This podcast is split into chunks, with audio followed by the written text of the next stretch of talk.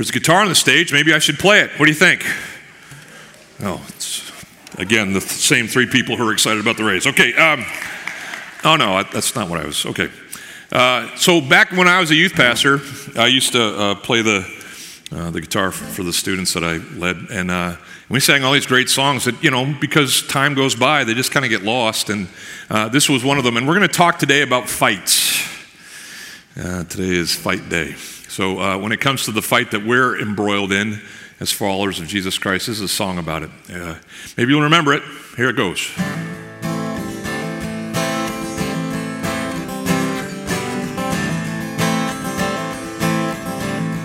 Anybody with me so far? In heavenly armor we'll enter the land. The battle belongs to the Lord. Anybody with me now? No weapon that's fashioned against us will stand. The battle belongs to the Lord. We sing glory, honor, power, and strength to the Lord. We sing glory, honor, power, and strength to the Lord. All right, we're going to sing that at the end. Everybody got it? Anybody got it? You guys are just leaving me up here on my own. Okay. All right. It's a great song. Oh, th- no, thank you. That's completely unnecessary. I botched like the second chorus. All right. Anyway, uh, fights. I was just at the men's retreat preaching this message to them. And if you want to know how to get a bunch of guys in a Christian environment talking, ask them about the last time they came close to getting in a fight. They will just go off. Like they won't talk about their feelings or what's going on in their, you know. But if you say, hey, turn to the person next to you and tell them about the last time you came this close to throwing hands, they will immediately launch into that story. I had to calm the guys down. They were sort of, oh, yeah, it was almost, it was like a half an hour ago. I was on the way up here. And, and uh, because guys are always ready to fight. I had, a, I had a, a, recent situation. I was out with one of the guys in my life group. We were golfing. And uh, in, in, a golf uh, experience, you, you want to keep a, a, certain pace. It, it, gets really hard if you have to kind of wait for the groups in front of you. And so we were doing this on this particular day. And so we may or may not have hit the ball close to them a couple times, you know, because uh, we certainly weren't doing it on purpose. Um, uh, but we came to the ninth hole. It'd been a, just a frustrating, you know, uh, too long time uh, for us to be playing golf. And, and so we hit you know, our, our drives one more time, and then all of a sudden, here it came the roof of the cart up the hill that we couldn't see because it was you know out of our line of sight but but he came up the hill and this this gentleman gets out i'm sure he's a great guy but he was done he he had just had enough of us and so he gets out of the cart and he starts to explain to my my buddy my christian friend and i just what, how, how big idiots we are, basically. Uh, treats, as any guys, maybe ladies you don't have a problem with, maybe you do. But, but dudes, don't you hate it when someone talks down to you? I mean, I was ready to say, oh, I'm so sorry, I, I know what this is all about. We didn't mean to hit into you, we couldn't see you. I thought you were gone. I was going to apologize, but he never gave me the chance to say my sorry. He just launched. And as your pastor stood there listening to this guy call him things, I thought, well, this is it. This is the day I go to jail. This is the end. Because if he takes one more step closer to me, I'm going to throw. I'm going to, I'm just, I, I don't care. Someone's going to have to take me off this guy because I'd had it. Now, by the grace of God, anybody been here? By the grace of God, cooler heads prevail, cheeks are turned, right? And, uh, and, and we went on with our day. Uh, I was still stewing about it. Still kind of him right now. Has anybody ever told a story like that? And you're like, yeah, I think I should have hit him. Yeah, but, uh, but it didn't happen that way. But Here's what I've noticed about the, the era that we're living in things are a little more tightly wound right now. Seems like in our culture, there's a few more things going on that people can kind of get fussed out over. Anybody notice what I'm talking about? Like eight months of a pandemic, uh, a political season, you know, where people are probably more than I can remember in my 51 years, uh, more angry with the other side than they've ever been. Um, it just feels like things can jump off at any moment. Uh, but I would say that even though that's kind of what's happening in the culture that we're living in right now, um, there, there has always, since the beginning uh, of time, and, and the first people in the garden decided to sin, there's always been a battle waging in the world that we live in. In fact, a lot of the stress and the strife that we feel is caused by um, uh, the sin that exists in this broken world. Uh, broken people get angry and lash out. Uh, they hurt and harm. Um, we're going to talk about that today the battle that's raging all around us. We're going to talk about it because as we come to this story of Israel and in the book of Exodus, they've been emancipated from um, the slavery in Egypt. And, and, we can relate to that because if, if, if, we can relate to anything, it's emancipation. As Christians, we've been uh, freed from our sin through our faith in Jesus Christ. That's our salvation. And, and Israel's experienced their salvation. They are heading towards the promised land, which is, you know, uh, their, their glory, their, their, their future um, inheritance. And, and we, as our, you know, know, Christians in our age, we are heading towards a, a promised land of a sort called heaven. We have experienced our salvation. We are going to experience our glorification uh, in, in the place that Jesus has prepared for us. But we, like Israel, are not there yet. We are in the wilderness. Uh, it's known as our sanctification process. We're kind of between two worlds. We've been saved from the sin of this world, but we are not yet in the world that is to come. And so we're kind of hanging out in the woods, in the desert. And God is teaching us his character and the things that we need to know as we go through this, just like he's teaching Israel in their story. Now, at this point in Israel's story, most of the letters or lessons have come internally.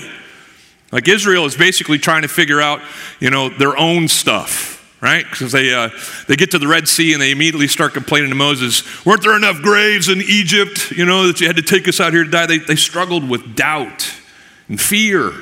Anybody been there? Just me?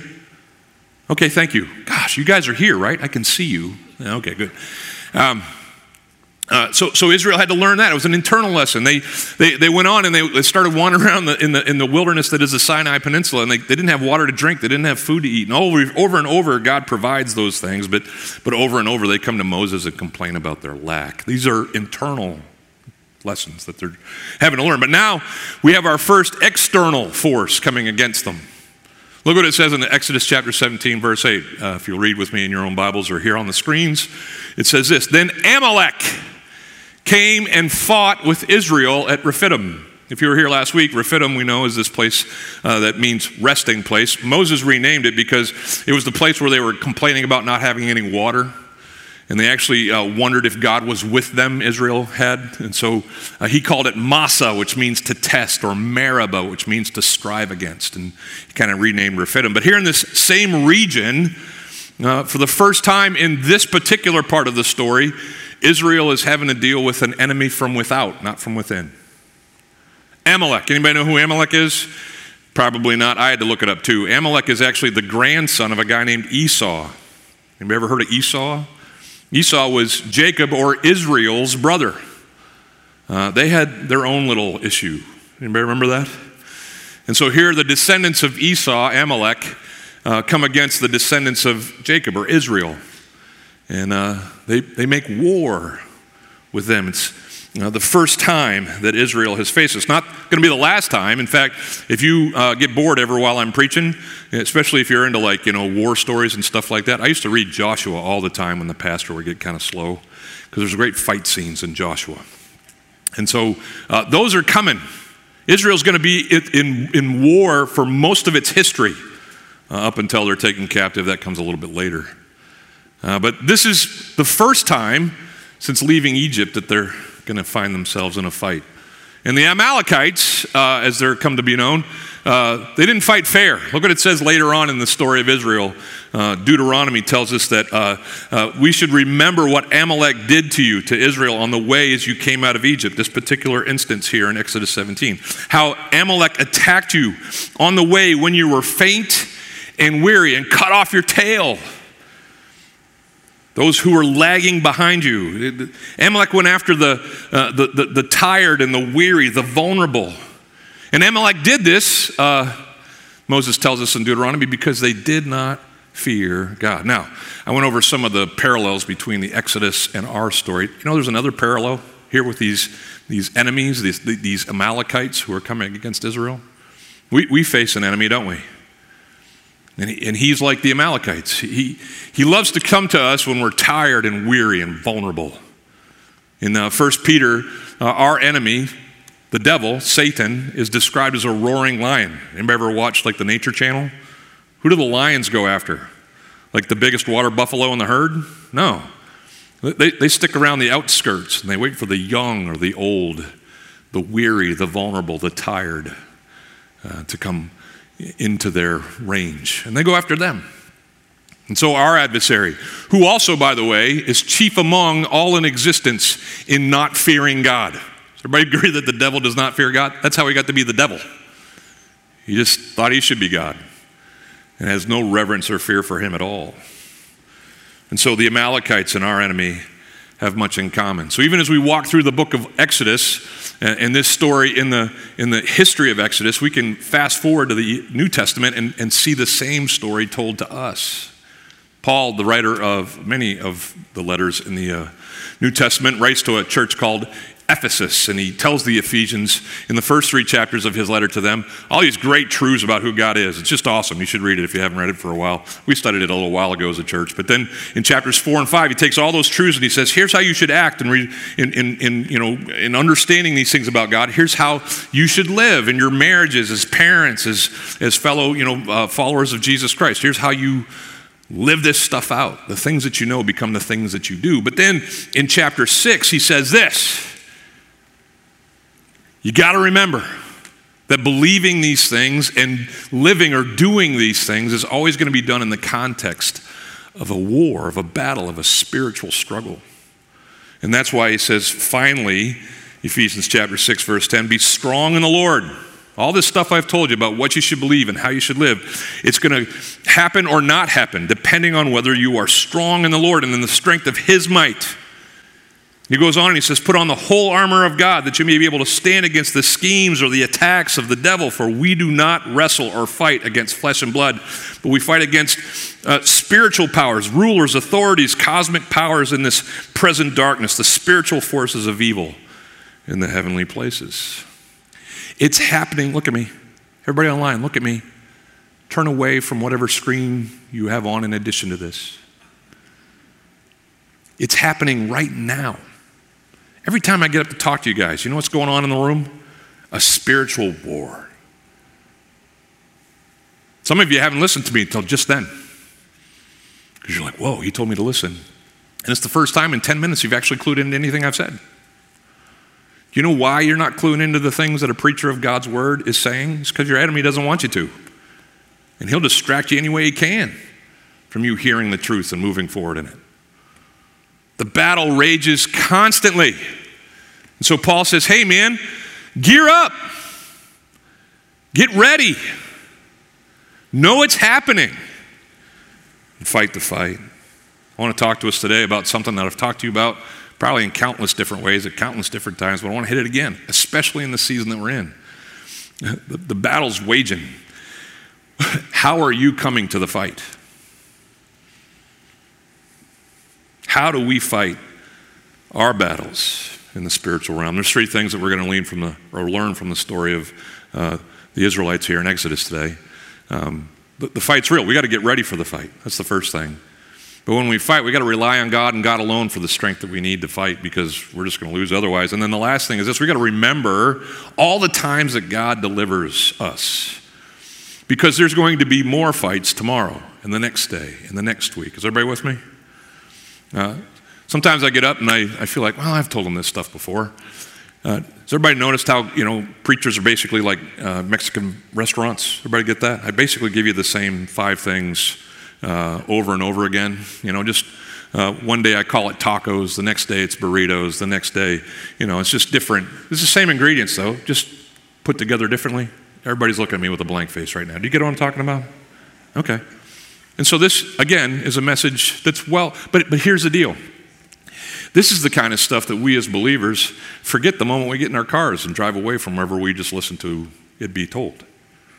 This is the kind of stuff that all it takes is some yo yo in front of us in traffic to pull us offside, and, and we start fighting the battle in our flesh. We start fighting with all these you know, weapons that aren't ours.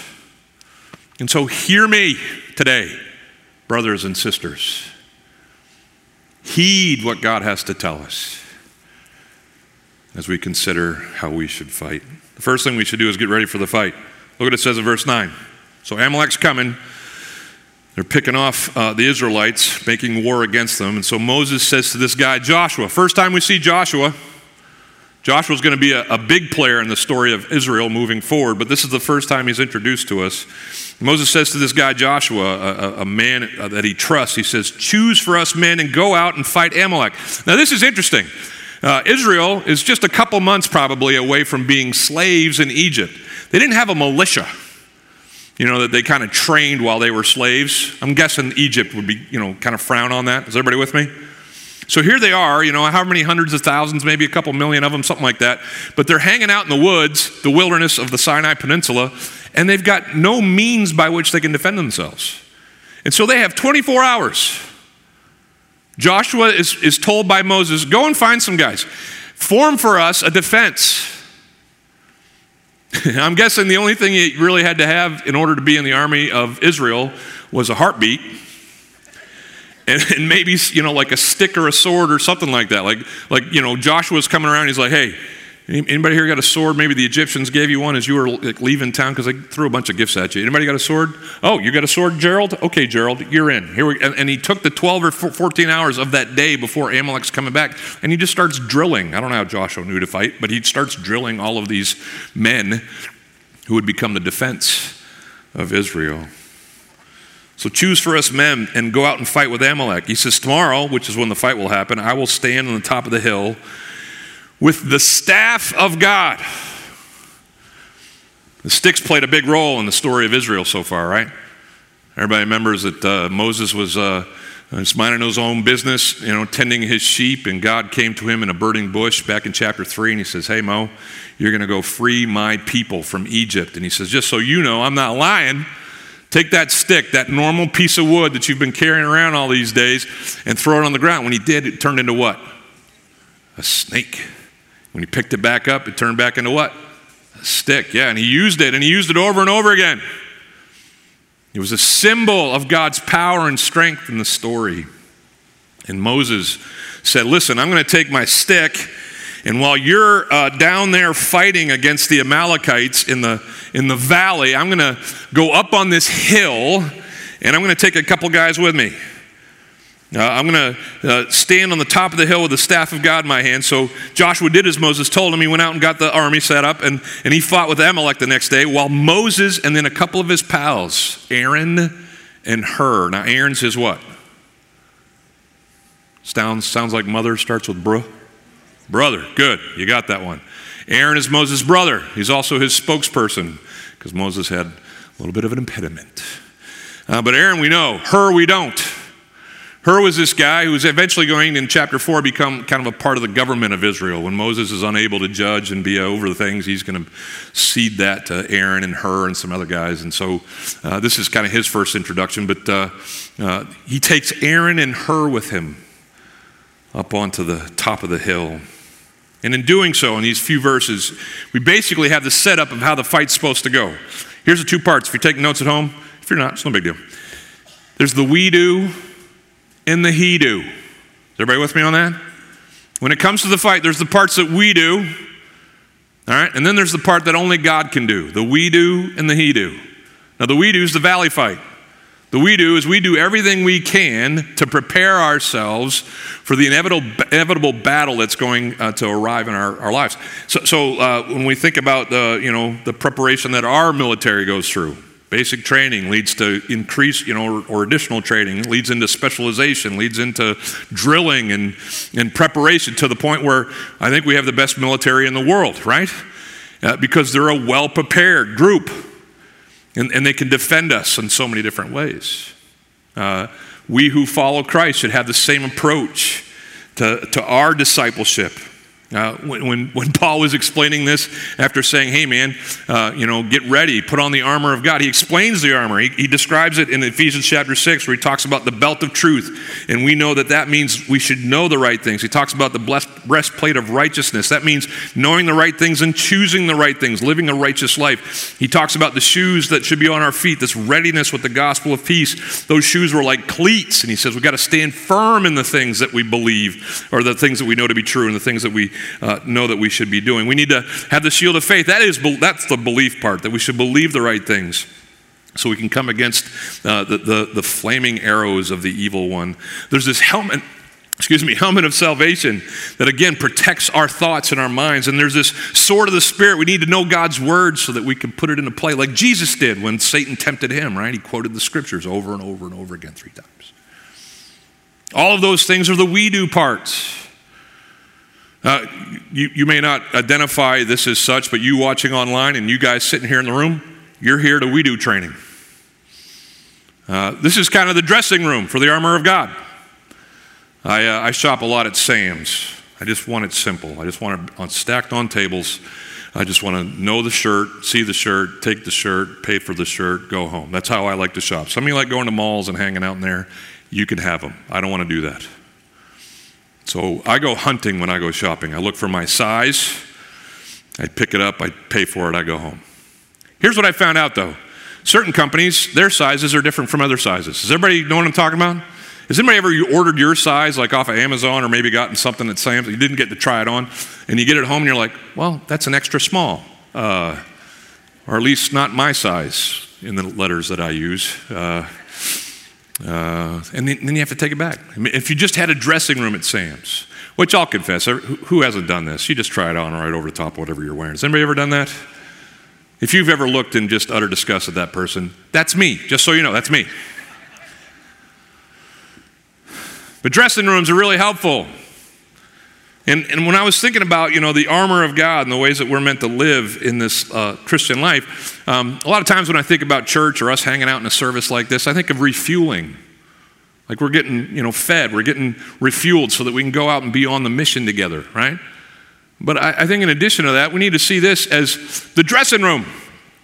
Whereas we get ready for the battles that await us in the world outside, uh, we come and we get the armor on. We learn the things that we need to learn so that we're prepared for the fight. That's the we do part. Now, that's the valley. Moses says, I'm going up on the hill. I'm going to hang out up there. You, you take your men and you go fight down there with Amalek, but I'm going to do my own fighting. It's going to be up on this hill. It's a familiar spot. Uh, Moses doing what he's doing. Uh, most scholars, as I was studying this text, believe, even though it doesn't say this specifically, that Moses and Aaron and Hur went up on the hill to pray.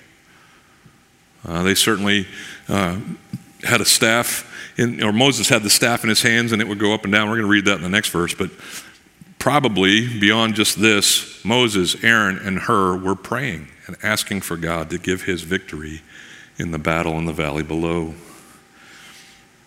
Would it surprise you to know that in Ephesians 6, after describing all of the pieces of the armor, uh, this is what Paul finishes with? He says this in verse 18. He says, You guys should be praying at all times in the Spirit with all prayer and all supplication. To that end, you should keep alert with all appearance, always praying for all the saints.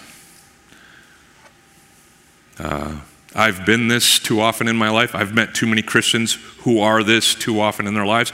They're deeply aware of, steeped in the truths of Scripture, but disconnected from the God who makes them powerful. Those are religious people. They know chapter and verse, can quote you the theology, but they have absolutely no relationship with the God who makes it real. I, uh, I've enjoyed these. They're called uh, AirPods. They uh, miraculously connect to your devices so that you can just ignore everybody else when you're wearing them. Does anybody know what I'm talking about? Ooh, they just turned on. They just connected with something. That's really cool. Uh, these work through uh, the Bluetooth settings on your phone or your device. And uh, I wear them around the house. When I do, Eleanor always thinks that they're on, and so she'll start yelling at me in the kitchen, "Mark!" And I'm like, "No, babe, they're not. They're not on. Can, I just got them in." Uh, so if you've ever, you know, had something like this, a wireless device like this, you know that these things are powered by electricity.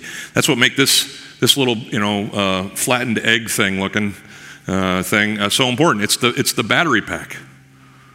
Uh, you have to keep this charged so that when you take these off, uh, they can go in here and actually have their power restored. Now, if you lose this, my daughter has a set. She is always losing this uh, and you don't find it, eventually the power in the pods themselves is going to wear out. And uh, at that point, all you have is some really funky looking uh, white earrings. That's all you got. Because there's nothing coming through. They haven't been connected to their source, and so they're useless. Look at me. You're probably picking up what I'm putting down, but let me just say it. If you know everything that you need to know as a follower of Jesus Christ, but you know Jesus not, if you haven't talked to him lately, if you haven't solicited Him for the power that only He has, then your knowledge is worthless. And you're not living the Christian life. You're knowing a lot of Christian things, perhaps, but you're not in touch with Christ. Oh, man, let me ask you this question. When it comes to the, the battles that you face spiritually, and they come in all kinds of forms. They can come in your marriages where you're not, you know, uh, in agreement with your spouse. They can come in the, in the wars that you have with your kids as they, you know, make you crazy or think differently from you. They can come from, you know, work or at school. They can come just the, just the basic stresses of finances and all. There's all kinds of battles. When you come to your battles, though, do you come armed, ready with what God has prescribed for them? Are you taking the necessary time to, to, to go to your dressing rooms? You know what the dressing rooms are. This is a dressing room. Your life group would be a good dressing room where you can be encouraged by your brothers and sisters that you're a part of that life group with, your, your own personal time with God. You know, I go running now. I'll listen to uh, worship tunes. It's a dressing room, it's a sweaty one. but I'm being reminded of the truth of, of my Savior, even as I'm out there, you know, running. Uh, once we're ready, uh, we get to go to the next thing. Uh, we get to um, walk through whatever battle we're facing, look into God alone for the win that only He can provide. That's the next thing we need to talk about. We need to rely on God alone for our deliverance. So Moses is up on that hill. And verse 11 tells us that whenever Moses held up his hand, Israel would win. And whenever he lowered his hand, guess what? They wouldn't. So, this is basically what's happening up on the hill. Moses has one hand or two hands. I don't know if he was a one hander or two hander, but as long as he kept the stick in the air, Israel would prevail. But as soon as uh, he grew tired or got distracted, uh, and his arms went down for whatever reason, slot, you know, swat a fly, I don't know what he did. But whenever that would happen, the, the battle would immediately turn, and Amalek and his followers uh, would gain the edge. Uh, that's it. That's all it says.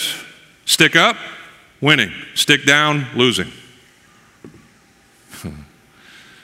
Uh, as I already mentioned, though, this stick, nothing special about this stick or any stick, but it was an emblem, a symbol of the power of God in the story of Israel.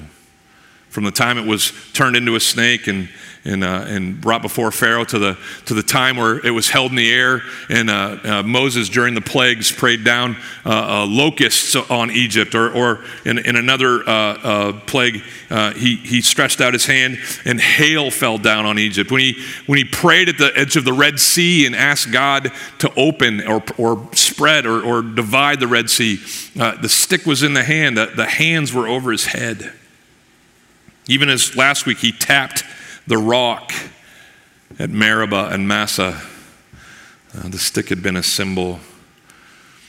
And so there wasn't anything magical in the stick, but there was something in the symbol of what Moses was saying. His hands were above his head. Our kids, uh, as they were growing up, uh, they would eventually get to the point where they could sit in the high chair and feed, feed themselves. When I say feed themselves, I mean color themselves with the various food products before them. Uh, but uh, high chairs were handy. Anybody raise a kid? You can pop those little suckers in a high chair and they're kind of locked down for a little bit, right? And our kids would just kick and, you know, they'd get done and they'd want to go and play or whatever they were doing. Uh, but they knew they, they had to go through the process to get out of the high chair. Uh, Eleanor would come to them with the, the washcloth, you know, that was necessary so that they didn't just completely, you know, uh, sully our entire house. Uh, but she would do this with them. She'd say, Hands up for Jesus. That was the line. Hands up for Jesus. And all of a sudden our kids would go, whooping, right? And they'd just wait and they'd know they were just going to get this cloth bath, you know, up the arms, spaghetti sauce, all that stuff. Wipe the face, dig in the nostrils, do the whole thing, right? But that was what had to happen for them to be free. Hands up for Jesus before they're going to open this thing up and let me go home or let me go and play. oh, it's the same thing in the Christ life. In fact, everybody, just do this with me, even if you're at home. I don't know what your camera's on. Even if you're at home, put your hands up in the air just for a second. We're not going to keep them there, but just go ahead. Some of you are like, really? Yeah, go ahead. Just do it. Okay? Now, what does this mean in our culture? You're about to hand your wallet to somebody, right? Or, or uh, we're about to go down the roller coaster. Keep them up. It's almost, you're getting tired though, aren't you? That's going to come into the story. But uh, everybody understand this. This is the posture of the Christ life. Hands up for Jesus. He alone is the source of my victory and deliverance. Okay, you can put him down. Yeah. He alone has the power to see us through. Moses put his hands up probably for uh, the symbol. It was probably uh, the, the, soldiers, even as they were fighting below, would see the stick and be reminded. Uh, later on in the story of Israel, we're going to see um, the Israelites actually get uh, judged by God. They're going to get uh, bit by a bunch of snakes. This is actually in the book. And uh, the only way they're going to be healed from the snake is they have to look at the stick. Later on in the story of Jesus, Jesus in John chapter 3, everybody knows verse 16. You know verse 14 and 15? He references the stick. You got to see the one lifted up in the wilderness. Maybe that's kind of tied in with this story that the stick was overhead. And as long as they were looking at the stick, they would win. As long as the stick was above it, they would win. When the stick was lowered, they would lose. Certainly, Moses is, uh, is saying this about God when his hands are over his head You are above me. I am not God, you are. Uh, secondly, he's probably saying, All that I need, you have. And I seek you and you alone for it. Only you, like our kids in the high chair, only you can set me free. When I reach for God, when I put my trust in Him for the fight, He's either going to provide the victory outright or he, listen to me, because some of you are like, I wish you would just do that every time. It's not his plan to give you victory every time. His plan is to provide for you what you need every time. Victory may not be it, but he, if you continue to reach for him, will lead you through whatever you face, provide for you what you need in the battles of life. Hmm. Now, often the fight is too much for us. That's where it goes next. Too much for us alone to bear by ourselves. And so, God in this story teaches us an important principle. Look what it says in verse 12. It says, Moses' hands would grow weary. Okay, by a show of hands. Has anybody ever grown weary in the battles that you face in life? Anybody been there? Come on, it's like by, by their nature. That's just what happens. You get tired. So, Moses, holding a stick over his head, got tired. So, he's up there with who? Aaron and this guy Hur. And they came to his aid. They, they took a stone and they put it under him and he sat on it. And while Aaron and Hur, uh, they held up his hands, one on one side and the other on the other side. And so his hands were steady until the going down of the sun. What was the result? Verse 13 Joshua overwhelmed Amalek and his people with the sword. I would never get up if I actually squatted down, so let's just pretend I'm squatting down really low. Like not like chair low, like way down to the ground, like catcher low. Are you with me? Go raise. That's where Moses squatted down to. And, and the mechanics of this, everybody, I hope you can understand. Moses has to keep the stick over his head. He can't pass it off to Aaron or Hur to hold. He has to be the holder of the stick. It has to be over his head. So he squats all the way down so that Moses and Hur, Moses, Aaron and Hur can, can stand on either side of him and uh, use their arms just like you and I use ours. Where do you guys keep your arms most of the time? I keep them right here. Is that where you keep yours? Like, this is really comfortable. I'm not trying at all to put my arms here right now, they're just there. And so it is so much easier with a guy squatting down who has to hold a stick over his head to kind of hold his elbow like this.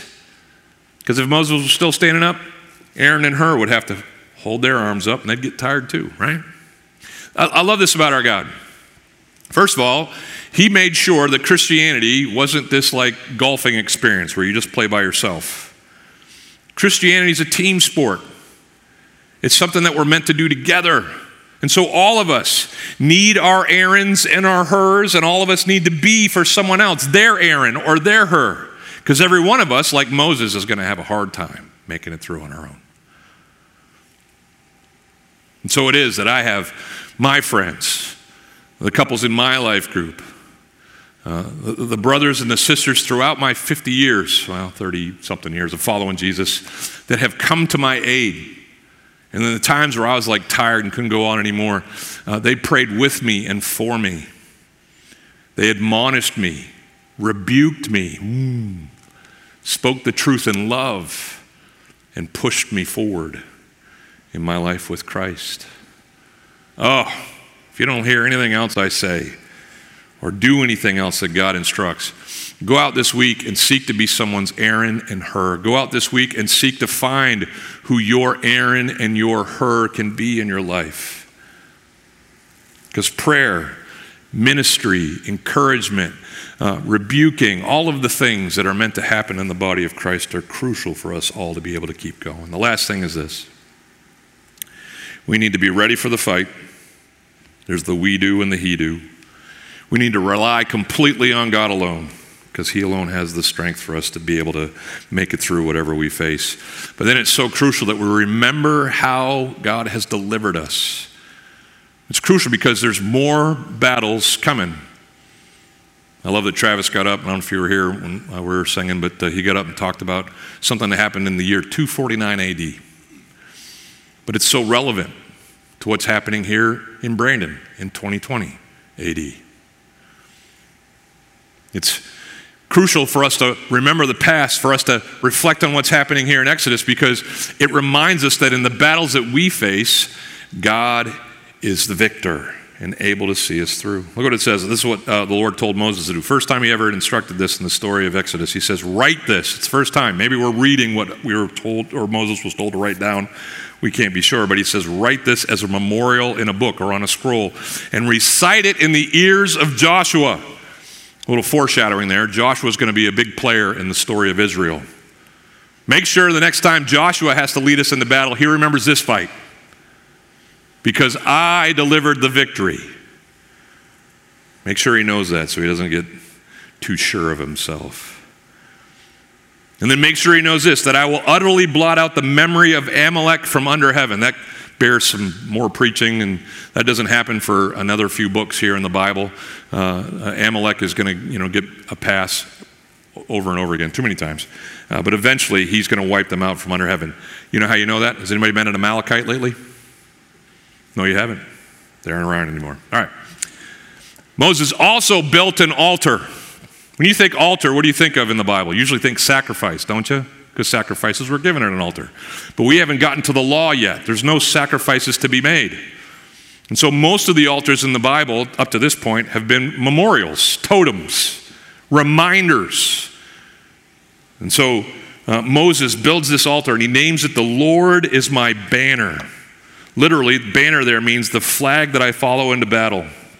In the same way that Moses held the stick over his head, uh, armies in that day and age who didn't have the benefit of AirPods and communication devices, um, they would almost always carry a standard. Like our flag went before us in our, our battles, they would carry this standard that would be assigned to everybody as to where we would regroup and rally. And, and so, uh, what Moses says is that the Lord is our standard, the Lord is the banner that we rally around. He goes on in verse 16, he says, and a hand upon the throne of the Lord. It's a hard Hebrew phrase, but um, most of what I read, this is the rendition that they came up with in, in the interpretation. And what he's basically saying, it's the same thing as we read about Moses in the fight hands up, a hand on the throne of God, staying connected to him and his power. And then he says this kind of puzzling thing as he closes this story. He says, The Lord will have war with Amalek. For how long? From generation to generation. Now, just a, a few sentences ago, he says the Lord's going to get rid of Amalek. He's going to wipe them from the face of the earth. But it's not going to be an instant thing. From generation to generation, you're going to fight these same kinds of battles. You're going to have an enemy who does not fear me come against you. Can anybody relate? Because here we are in this day and age, and our enemy is relentless. Does everybody agree? I'm laying in bed last night. This last service didn't get this. I'm laying in bed last night. I can't tell you the stuff, the stuff that I dream on the nights before I preach. It's horrible. It's devastating. Like, like last night, this is a literal dream I had. Uh, there was a strong man. The Bible talks about a strong man in the, in, in the scriptures. And it, it, there was a strong guy in my dream who was actually just pushing my shoulders down to where I was in this cramped space and I couldn't move. And I wake up from this dream and I'm just praying to God. I could feel the spiritual attack. He doesn't want me to sleep. He, does, he wants me to fear that, you know, I wake up, I'm still afraid of the dark. I'm not afraid to say that. But I wake up and, uh, and, and, I'm, and I'm just feeling angst and dread and, and powerlessness. I'm being held down in my dreams. And the only thing that I have in those moments is this God in heaven, even in this moment, in this instance of fear, be my strength, be my victory. And eventually I get to go back to sleep. I don't know if you have those. I pray you don't. but it's relentless in my life, the way that the enemy attacks. From generation to generation, he comes. That's why it's so important as we close that we, on a daily basis, hit the dressing room, run a check. Am I wearing the armor? Am I thinking the right things, doing the right things, believing the right things, standing firm in the right things? Am I in the Word? Am I soaking on the, on the truths that God has revealed there? Am I in relationship with other believers? Where's my Aaron? Where's my Hur? Who's praying for me? Who am I praying for? Am I remembering? You know, one of the best things my wife ever did for us as a couple spiritually is she started to journal the victories that we experienced as a young couple. And pretty much every year we sit down with this book and we just read through all the ways that God provided for us as our kids were children and uh, we were walking through seasons of just doubt and angst and fear. And we read those things as reminders that as we walk into the next things, God is faithful and able because we know that in all things, in every struggle, we're not alone. And the battle isn't ours alone. And so we can sing these songs of confidence and victory. Will you stand with me as we close? Just in the quiet of this moment, I just want you to have a little time with God. Maybe if you've kind of been drifting, I think a season like this makes it really easy spiritually to just kind of get away from our moorings and drift in directions that we aren't supposed to be in. So just close your eyes for a second. I'll just play quietly. And you just pray to your God. And confess to Him where you maybe had doubts, where you fought without Him. Ask Him to be your victory.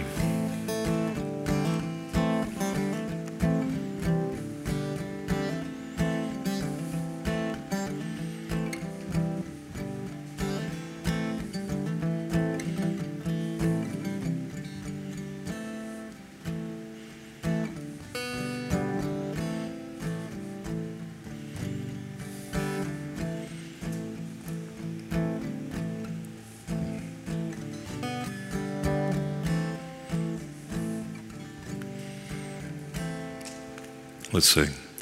In heavenly armor we'll enter the land. The battle belongs to the Lord. No weapon that's fashioned against us will stand. The battle belongs to the Lord. We sing glory, honor, power, and strength to the Lord. We sing glory, honor, power, and strength to the Lord. All right, let's sing this next one like we mean it. You ready? When the power of darkness comes in like a flood, the battle belongs to the Lord. He's raised up a standard, the power of his blood. Battle belongs to the Lord. And we sing, we sing glory,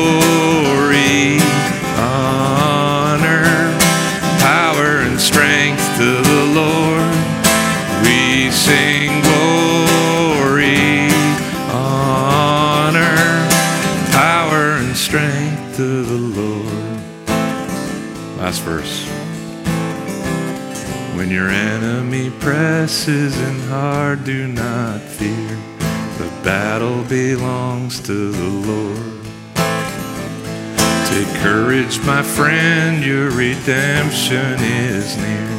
The battle belongs to the Lord. And we sing glory, honor, power, and strength to the Lord. We sing glory,